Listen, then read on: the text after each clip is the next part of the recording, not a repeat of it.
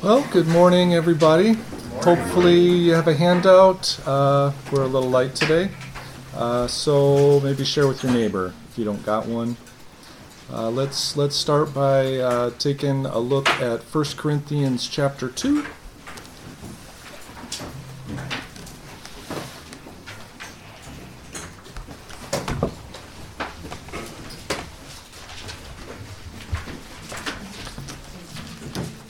Corinthians chapter 2.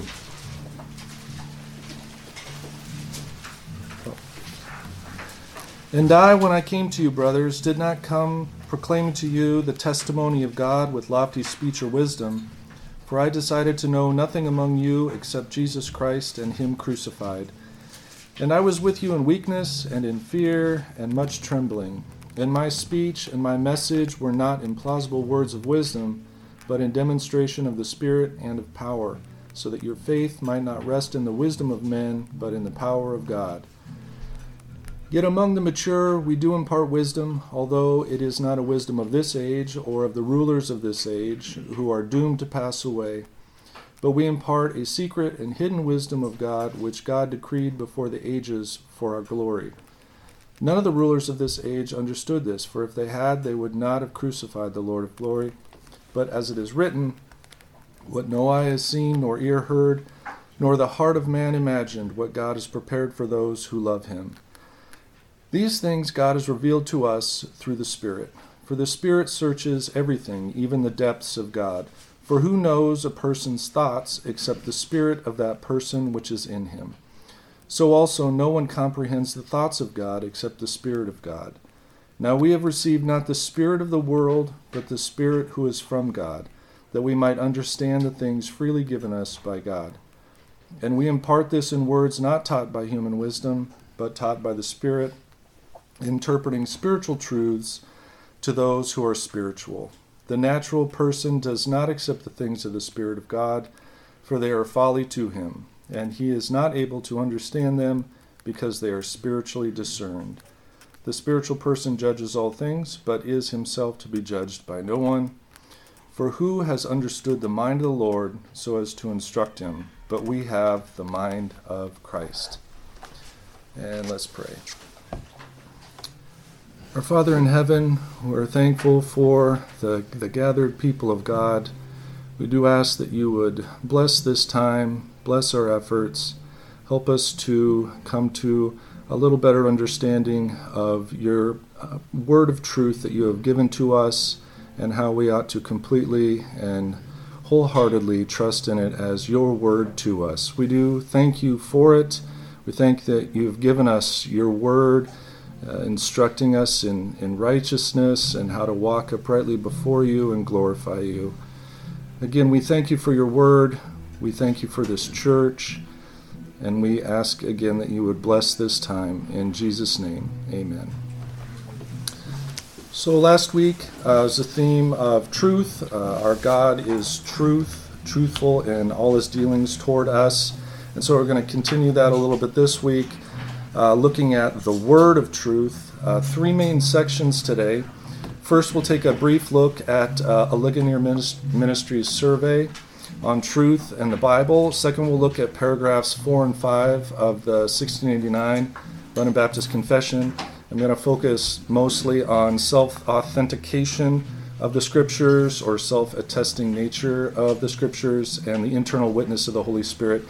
And then last, uh, look at a, a warning against a natural and spiritless religion uh, that I took from uh, Wilhelmus Brakel.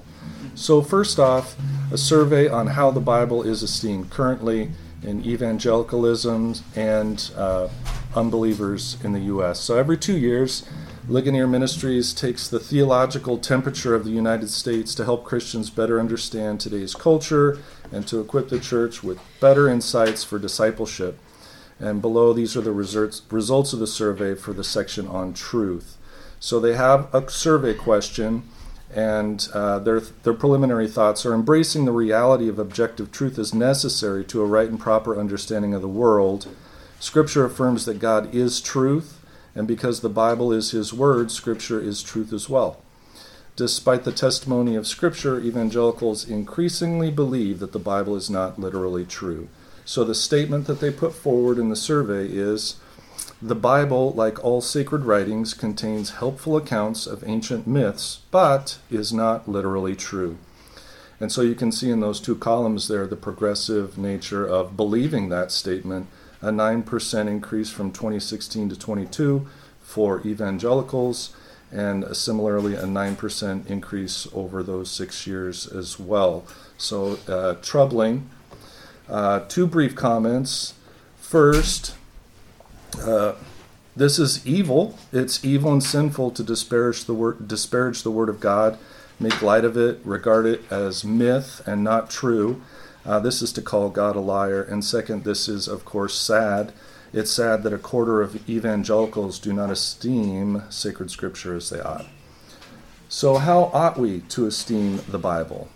Well, succinctly, completely trustworthy and authoritative.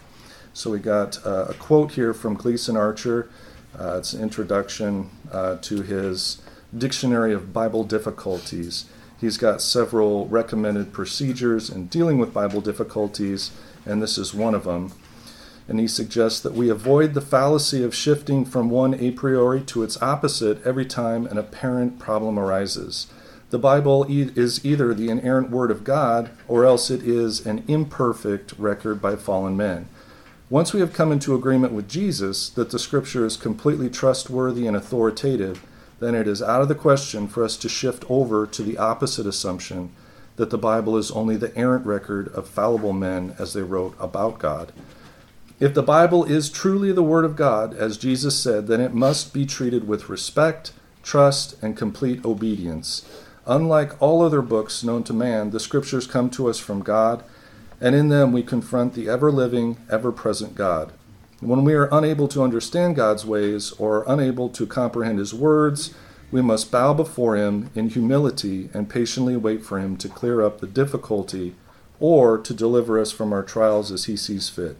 There is very little, little that God will long withhold from the surrendered heart and mind of a true believer.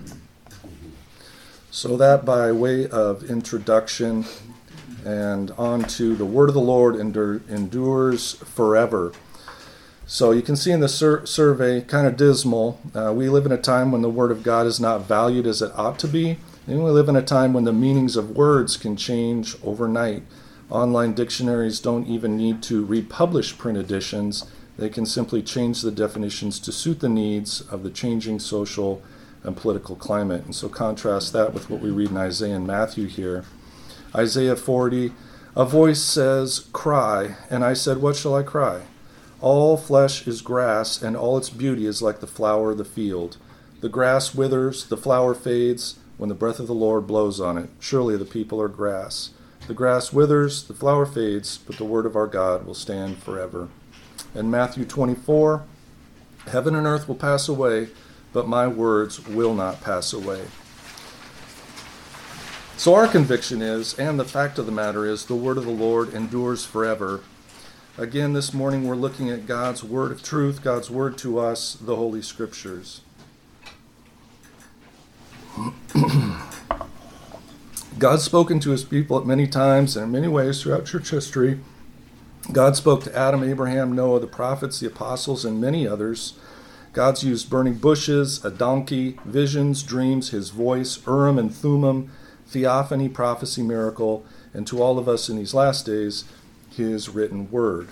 So let's look at some verses to see what Scripture has to say about itself, what it says about its power and its characteristics. So, this first uh, brief header, we've got Word of Truth, Word is Truth, and Word of God. James 1 Of his own will, he brought us forth by the Word of truth, that we should be a kind of first fruits of his creatures.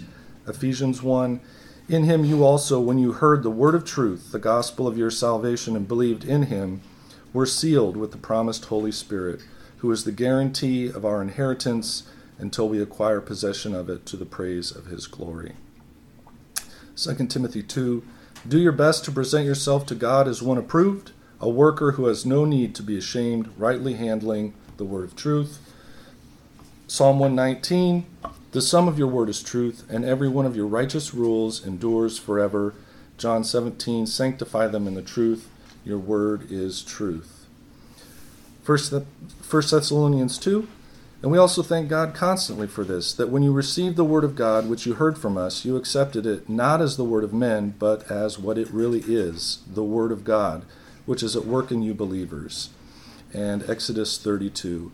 Moses turned and went down from the mountain with the two tablets of the testimony in his hand, tablets that were written on both sides, on the front and on the back they were written. The tablets were the work of God, and the writing was the writing of God engraved on the tablets. All right, so on to the confession. Uh, we got a brief introduction, paragraph one, and then paragraph four and five in their entirety. The Holy Scripture is the only sufficient, certain, and infallible rule of all saving knowledge, faith, and obedience. The authority of the Holy Scripture, for which it ought to be believed, depends not upon the testimony of any man or church, but wholly upon God, who is truth itself, the author thereof. Therefore, it is to be received because it is the Word of God. We may be moved and induced by the testimony of the Church of God to a high and reverent esteem of the Holy Scriptures, and the heavenliness of the matter, the efficacy of the doctrine, the majesty of the style, the consent of all the parts, the scope of the whole, which is to give all glory to God, the full discovery it makes of the only way of man's salvation, and many other incomparable excellencies and entire per- perfections thereof these are all arguments whereby it does abundantly evidence itself to be the Word of God, yet notwithstanding, our full persuasion and assurance of the infallible truth and divine authority thereof is from the inward work of the Holy Spirit, bearing witness by and with the Word in our hearts. So there's a lot going on here in uh, paragraphs 4 and 5. Uh, paragraph 4 on the divine authority of Holy Scripture, and paragraph 5 on uh, our persuasion and assurance of the divine origin of Holy Scripture. So today I'm mostly going to, again, as I mentioned earlier, focus on self authentication or self attesting nature of Scripture and uh, coupled with the internal wor- witness of the Holy Spirit. Uh, so before we dive into that, why is it important that our conviction ultimately rests on the work of the Holy Spirit? Why is it important to believe that the Bible is to be received because it is the Word of God? And that our full persuasion and assurance of the infallible truth and divine authority is from the inward work of the Holy Spirit, bearing witness by and with our wor- the Word in our hearts. Uh, why is it important that we can say with confidence that we must believe and obey the Bible because God wrote it, and we believe that God wrote it because the Bible says so? Why is this all important?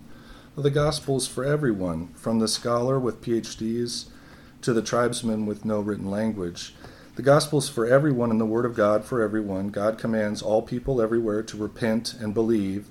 So our confidence that the Bible is true, infallible, inerrant, ought not rest ultimately in smart men in work of his, or the work of historians and scholars. Our confidence must rest in God that his word to us is true, and this because of the inward work of the Holy Spirit, bearing witness by and with the word in our hearts. We need not be knowledgeable or experts in textual criticism, Pentateuch and gospel harmonization, church history, bibliology, Greek, Hebrew, philosophical and theological syllogisms the list could go on and on before we to believe God has given us the Holy Scriptures infallible, inerrant, and 100% trustworthy. A childlike faith, because the Bible tells me so, will ultimately suffice. All right, so uh, with that little introduction there uh, from the for the the chapter 4 and 5 of the confession. So, to the law and to the testimony, here are the scripture proofs for paragraph 4 Second Peter, Second Timothy, First Thessalonians, and First John. And we have the prophetic word more fully confirmed, to which you will do well to pay attention as to a lamp shining in a dark place until the day dawns and the morning star rises in your hearts. Knowing this, first of all, that no prophecy of Scripture comes from someone's own interpretation. For no prophecy was ever produced by the will of man, but men spoke from God as they were carried along by the Holy Spirit. Excuse me. So, Holy Scripture is not the product of man. It is God's word to us. Men spoke from God as they were carried along by the Holy Spirit. In 2 Timothy, all Scripture is breathed out by God and profitable for teaching, for reproof, for correction, and for training in righteousness, that the man of God may be complete and equipped for every good work. And the emphasis here would be all Scripture, not just some of it is profitable. All of it is God breathed, infallible, inerrant. Uh, 1 Thessalonians 2, and we also thank God constantly for this, that when you received the word of God which you heard from us, you accepted it not as the word of men, but as what it really is the word of God, which is at work in you believers. And so the apostle proclaimed the word of God, and it was accepted as the word of God. And last here, 1 John 5 If we receive the testimony of men, the testimony of God is greater. For this is the testimony of God that he has borne concerning his Son. Again, here John is telling the readers this is the testimony of God, this is what God said. All right, so positively stated, what is the self authentication of Scripture? So J.V. Fesko here in an article, he summarized it fairly succinctly here. The Scriptures bear witness about themselves in various ways that they are the true Word of God. And the Holy Spirit efficaciously applies this witness to give the Christian confidence in the written Word of God.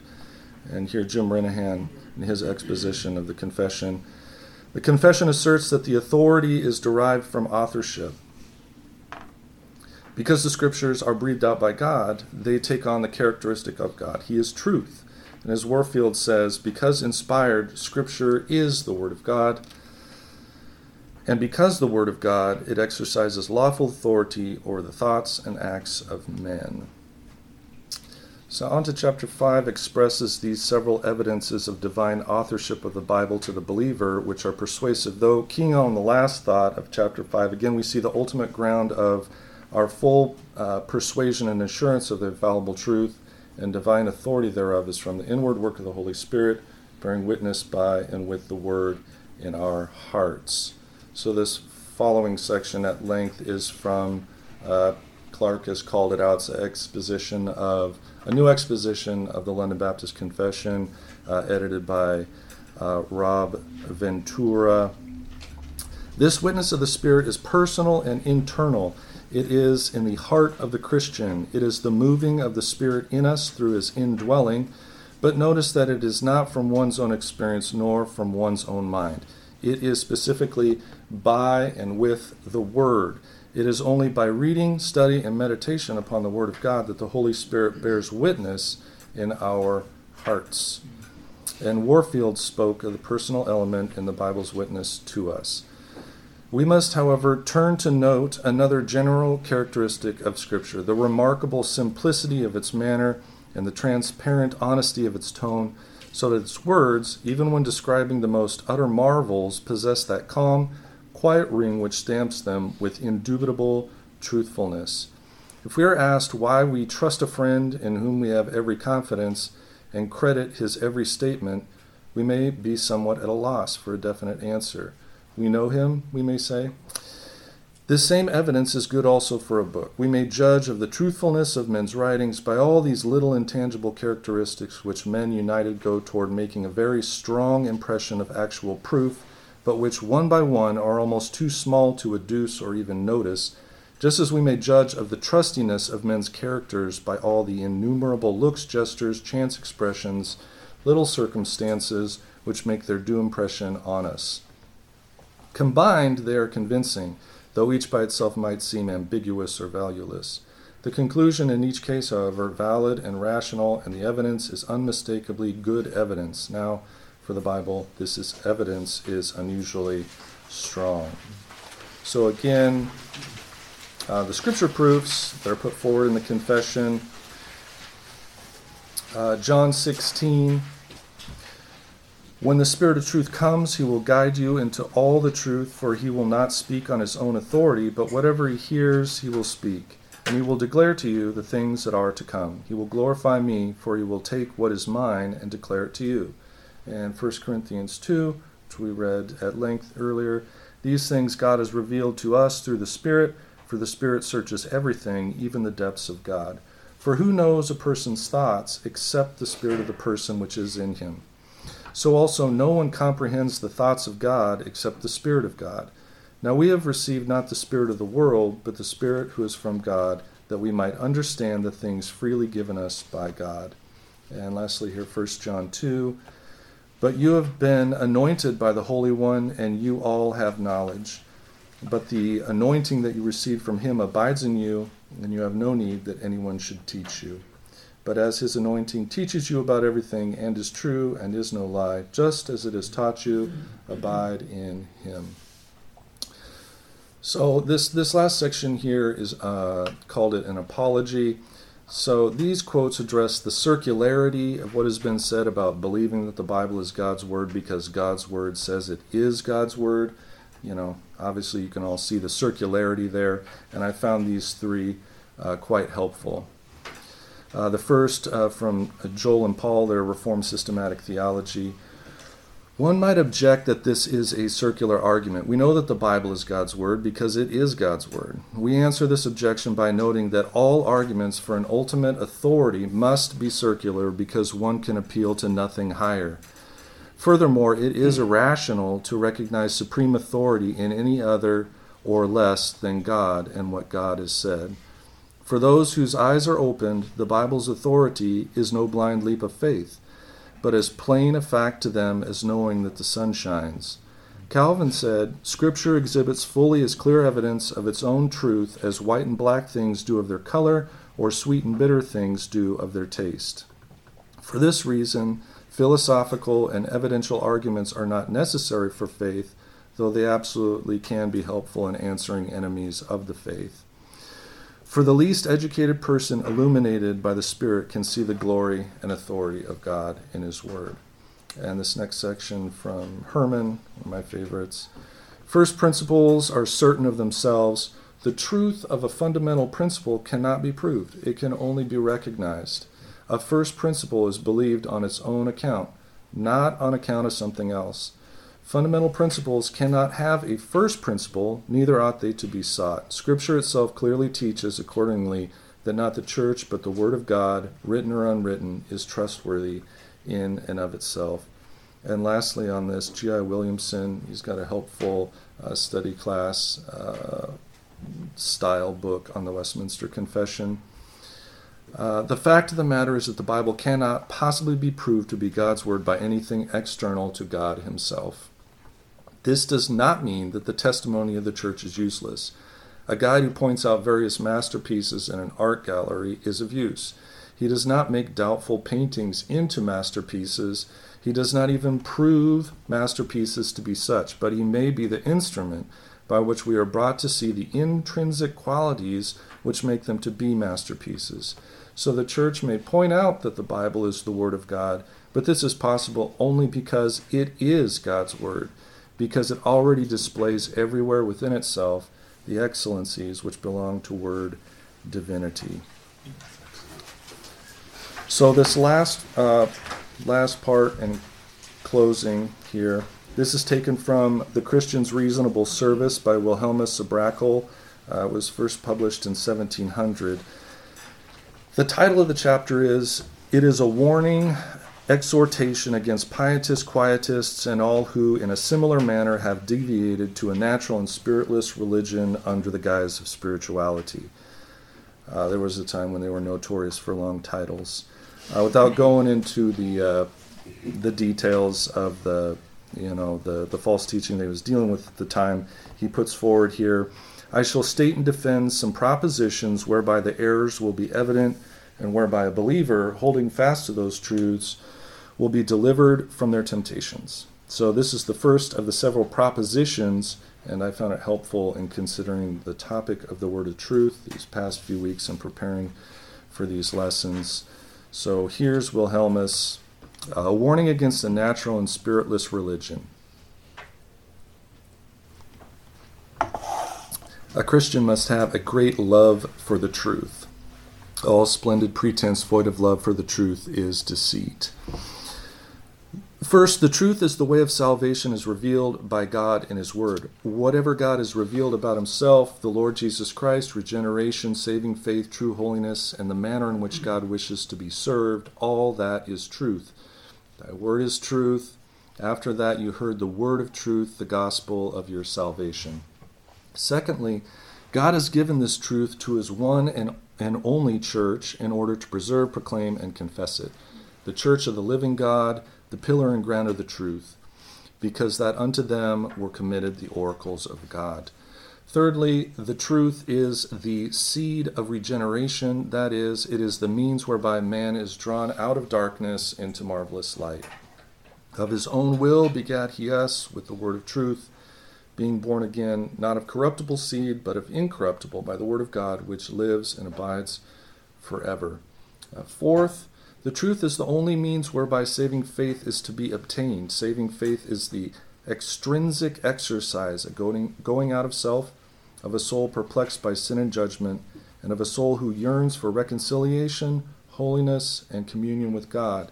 It is the going out of the heart after the Lord Jesus, he being the ransom and the righteousness of God. How shall they believe in him of whom they have not heard? So then faith comes by hearing, and hearing by the word of God that is the word of faith. Fifth, the truth is the means, fountain, and rule from which holiness issues forth and according to which it must be regulated. Holiness is the loving observance of truth, that we henceforth be no more children tossed to and fro and carried about with every wind of doctrine by the sleight of men and cunning craftiness, whereby they lie in wait to deceive, but speaking the truth in love, may grow up into him in all things, which is the head, even Christ. Sixthly, God demands from believers that they will do everything in their power to protect the truth and to engage in battle on its behalf so that nothing of the truth is lost or obscured. A spiritual warrior must himself be girded with the truth. Stand therefore, having the loins, having your loins girt about with truth. Being thus armed, he must keep an eye on the truth, not permitting that anyone infringe upon it at any point. It was needful for me to write unto you and exhort you that you should earnestly contend for the faith which was once delivered unto the saints. Seventhly, one cannot trifle with the truth. It is too precious a gift from God, and God takes notice of how we deal with it.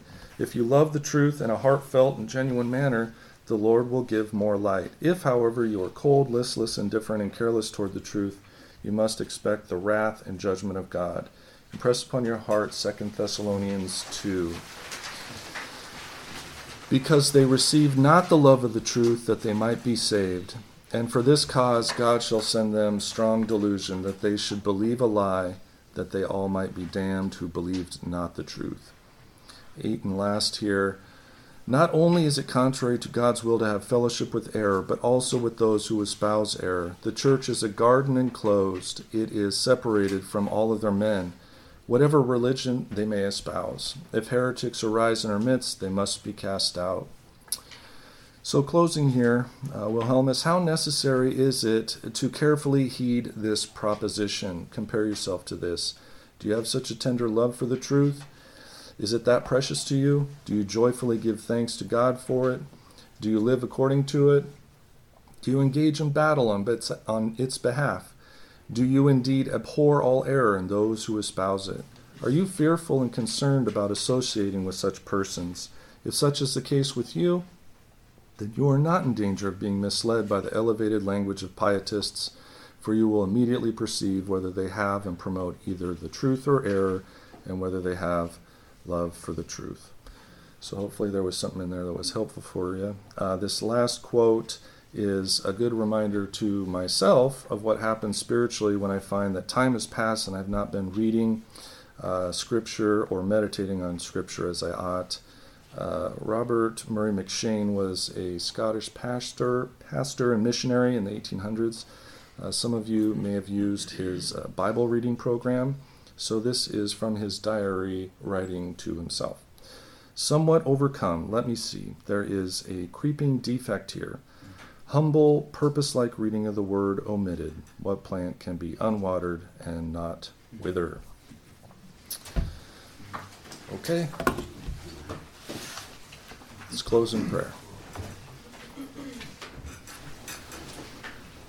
Father in heaven, thank you for your word.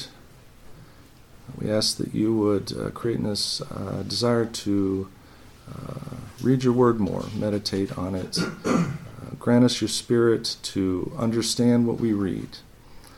Uh, we do thank you for pastors and preachers and this worship service that's coming up. We ask that you would uh, bless us all with understanding, bless the, the preacher with clarity, and we, we do ask that uh, we would worship you in spirit and truth, and your, your spirit would guide us, and that all things would be done uh, for your glory. Thank you for this time, and uh, we ask that you would bless it. In Jesus' name, amen.